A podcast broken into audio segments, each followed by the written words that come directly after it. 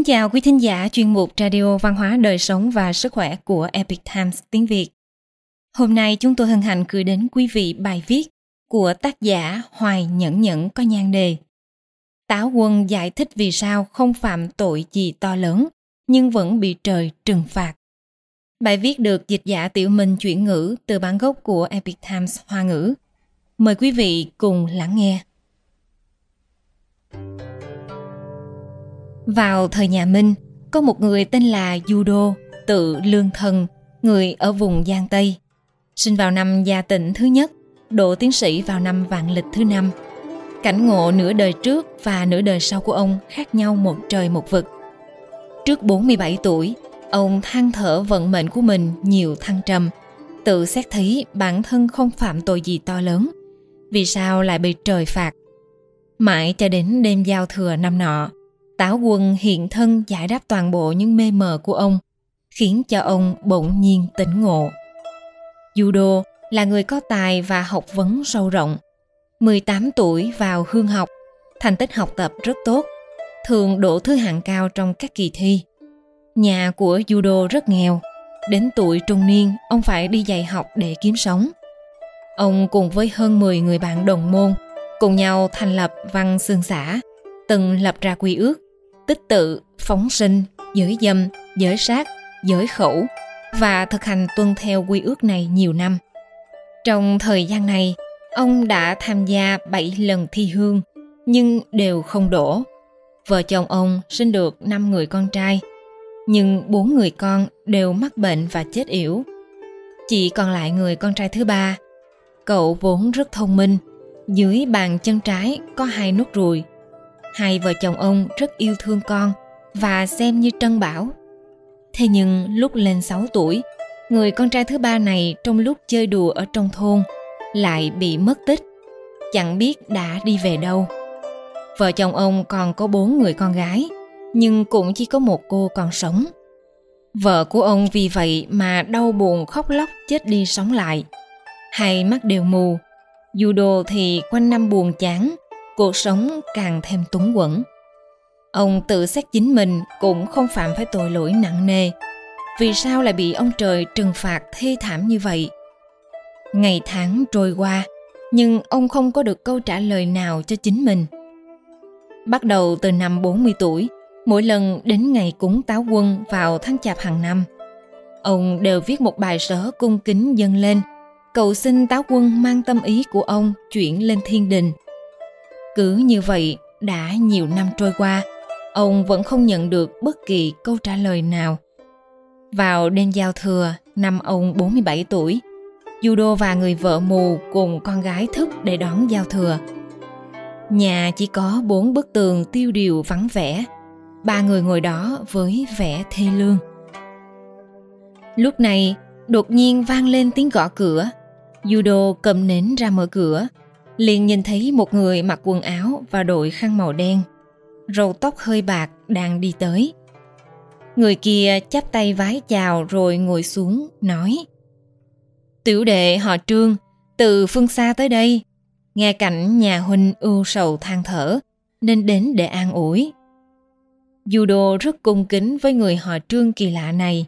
Ông nói: "Tôi một đời đọc sách tích thiện, đến giờ công danh chưa đạt, thê tử còn bị mù, cả nhà áo cơm không đủ. Hơn nữa mấy năm nay vẫn luôn đốt sớ dân Táo Quân, nhờ ngài ấy chuyển giúp tâm ý của tôi lên thiên đình." Người khách họ Trương nói: "Tôi đã biết việc nhà huynh từ lâu rồi. Chấp niệm của huynh quá nặng, chuyên theo đuổi hư danh, trang sớ tràn đầy những lời oán trách, khinh nhờn thần linh. Nếu trình lên thiên đế, chỉ sợ trừng phạt không chỉ như vậy thôi đâu." Du Đô nghe vậy thì kinh hãi nói: "Tôi nghe nói trong cõi u minh, sám hối hành thiện nhất định có thể biểu đạt ý nguyện lên tới thiên đình. Tôi cùng với những người bạn đồng môn trong Văn Xương Xã, từng lập thề làm việc thiện, tuân theo điều lệ quy tắc đã được nhiều năm như vậy. Chẳng lẽ chỉ vì hư danh hay sao? Huỳnh hãy nghe nhé, nói về tích tự, Trần Quý Chữ, học trò và các bạn đồng môn của Huỳnh dùng nhiều sách cũ dán phòng, gói đồ, lau bàn rồi đốt chúng đi. Đây được coi là quý chữ sao? Mỗi ngày Huynh nhìn thấy việc này, nhưng không hề nói một câu khuyên can. Chỉ giống như là vài tờ giấy lộn nhặt được ở trên đường, liền đem về nhà đốt đi. Như vậy thì có ích gì? Lại nói đến phóng sinh, Huynh cũng ăn tôm cua. Kỳ thực trong tâm chưa thực sự động niệm từ bi. Còn nói về tu khẩu, lời lẽ phản ứng của Huynh nhạy bén, dẫn chứng khéo léo, thường khiến cho người nghe bái phục. Khi cùng với bạn bè đàm luận say sưa hả hê, tùy tiện cười chê, lại không tự giới cấm, miệng lưỡi sắc bén làm tổn thương người khác, chọc giận quỷ thần, tích tụ ác nghiệp, không cần biết là nhiều hay ít. Như vậy có thể nói Huynh là giản dị hiền hậu sao? Còn nữa, khi Huynh nhìn thấy phụ nữ đẹp, thế nào cũng không bỏ qua, mắt nhìn chằm chằm không chớp, lập tức tâm động, tinh thần quấy nhiễu. Huynh nói bản thân cả đời không tà niệm, không phạm sắc giới, hả, thật sự có thể thản nhiên không thẹn với trời đất quỷ thần sao? Những điều này cũng đều là quy tắc Huynh phát thề nỗ lực thực hiện, tôn sùng, mà lại còn như thế ư? Mỗi năm Huynh đều đốt sớ trình lên thiên đình. Ngọc Hoàng phái sứ giả Nhật Du xuống xem xét kiểm tra việc thiện ác của Huynh. Kết quả mấy năm qua không việc thiện nào đáng được ghi nhận. Nhưng thấy bên trong Huynh, lòng tràn đầy những niệm đầu, tham lam, dâm ác, tật đố, hẹp hòi, truy cầu thi ân và phục thù. Còn có niệm tự cho là đúng, coi thường người khác, trông chờ vào tương lai. Đủ các loại ác niệm này tích lũy lại đã nhiều thì phải đưa tới trời trừng phạt. Lúc đó Huynh trốn họa cũng không kịp, còn có thể chờ mong phúc thọ ban xuống sao? Du Đô kinh ngạc sợ hãi, quỳ xuống đất rơi nước mắt cầu xin rằng: Ngài có thể thông hiểu việc của u giới, nhất định là một vị thần tôn quý. Thành tâm cầu xin Ngài hãy rủ lòng cứu giúp kẻ ngu dốt này. Trương Quân nói: Huynh đọc sách hiểu lý lẽ, cũng biết yêu thích việc thiện, lấy nó làm niềm vui trong cuộc sống. Nhưng nghe một lời nói thiện, gặp một việc thiện, ngay lúc đó thì lại vui mừng kích động. Thuyền qua nước không lưu dấu vết. Đây là do gốc rễ niềm tin của Huynh không sâu, sự kiên trì không bền gây ra.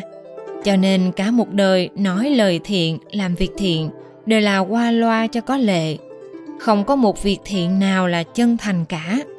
Để mặc cho những ý niệm xấu lan tràn, nổi lên quấn lấy, giống như bụi gai mọc khắp nơi trên mặt đất. Sao có thể mong đợi mùa màng bội thu đây? Từ hôm nay trở đi, hễ là có những loại tạp niệm như tham, dâm, vọng tưởng, thì trước tiên dồn sức bài trừ hết thảy, thu dọn sạch sẽ. Nếu có khả năng làm việc thiện, không cần báo đáp, không cầu danh, bất luận là việc to, nhỏ hay khó, dễ, đều phải tận lực đi làm. Thứ nhất là phải có tâm nhẫn nại, thứ hai là phải có lòng kiên trì. Nhất thiết không thể để bản thân an dật sa ngã, không thể tự lừa dối mình. Nếu năng lực không thể làm được, cũng phải cần cù chăm chỉ, để cho thiện ý này được viên mãn, kiên trì bền bỉ, kết quả sẽ tự có.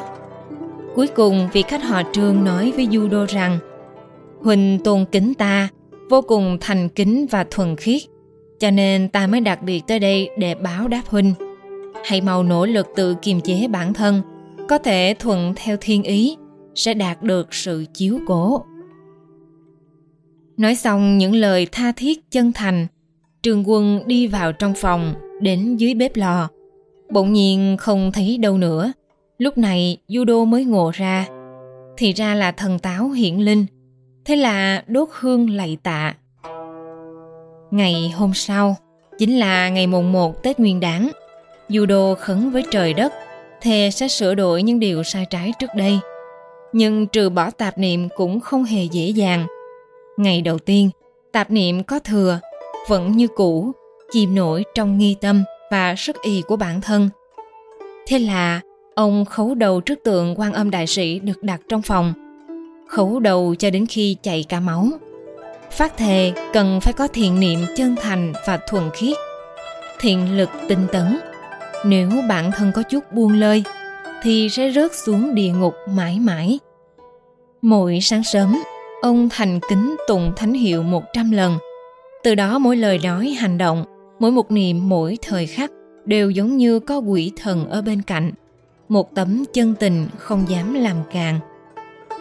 Phạm là hết thảy điều gì có lợi đối với người khác, cho dù là việc lớn hay nhỏ, bản thân có bận rộn hay nhàn rỗi, người khác có biết được hay không, khả năng có thể làm được bao nhiêu, thì Du Đô đều vui vẻ đi làm, hoàn thành sự việc rồi sau đó mới dừng.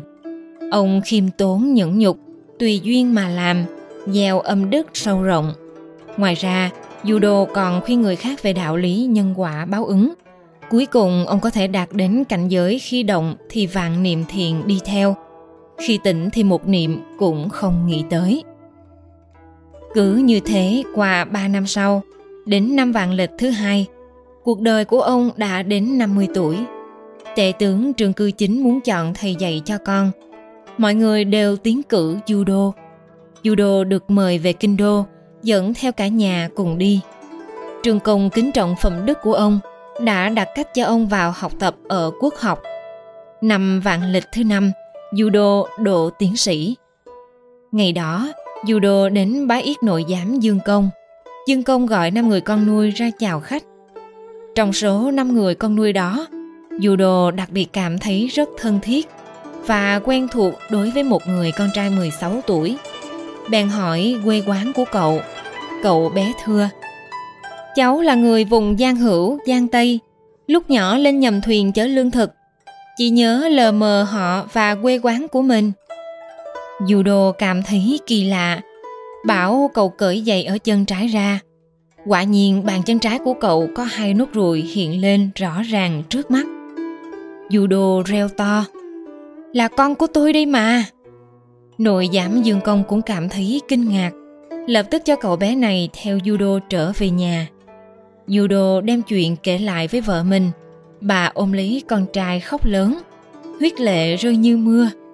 Cậu con trai cũng khóc lớn một hồi, nâng gương mặt mẹ lên rồi liếm vào hai mắt đã mù. Kỳ tích xuất hiện, mắt của người mẹ liền sáng trở lại. Du Đô vui buồn lẫn lộn. Thế là từ quan mang theo cả nhà trở về quê hương. Tể tướng Trương Cư Chính tán thưởng đức hạnh của Du Đô, đã tặng ông một phần hậu lễ. Sau khi Du Đô trở về quê hương, ông càng dốc sức làm việc thiện. Con trai ông cưới vợ, sinh được 4 người con trai. Mỗi người đều kế thừa dòng dõi thư hương của cha ông. Du Đô đã tự mình viết lại câu chuyện gặp được Táo Quân và quá trình nỗ lực thực hiện sửa chữa sai lầm của mình thành một cuốn sách, dùng để giáo dục và khuyên răn con cháu. Ông sống khỏe mạnh và hưởng thọ 88 tuổi. Về sau, La Trình, người đồng hương hậu bối của ông, đã ghi chép lại câu chuyện có thật này. Trong đó kể lại quá trình nỗ lực sửa chữa sai lầm chuyển thiện, chân thành cảm ứng thần linh của Du Đô. Quý thính giả thân mến, chuyên mục Radio Văn hóa Đời Sống và Sức Khỏe của Epic Times tiếng Việt đến đây là hết. Để đọc các bài viết khác của chúng tôi, quý vị có thể truy cập vào trang web epictimesviet.com. Cảm ơn quý vị đã lắng nghe, quan tâm và ghi danh theo dõi kênh. Mến chào tạm biệt và hẹn gặp lại quý vị trong chương trình lần sau. Kính chúc mọi điều bình an và tốt lành tới quý vị cùng người thân.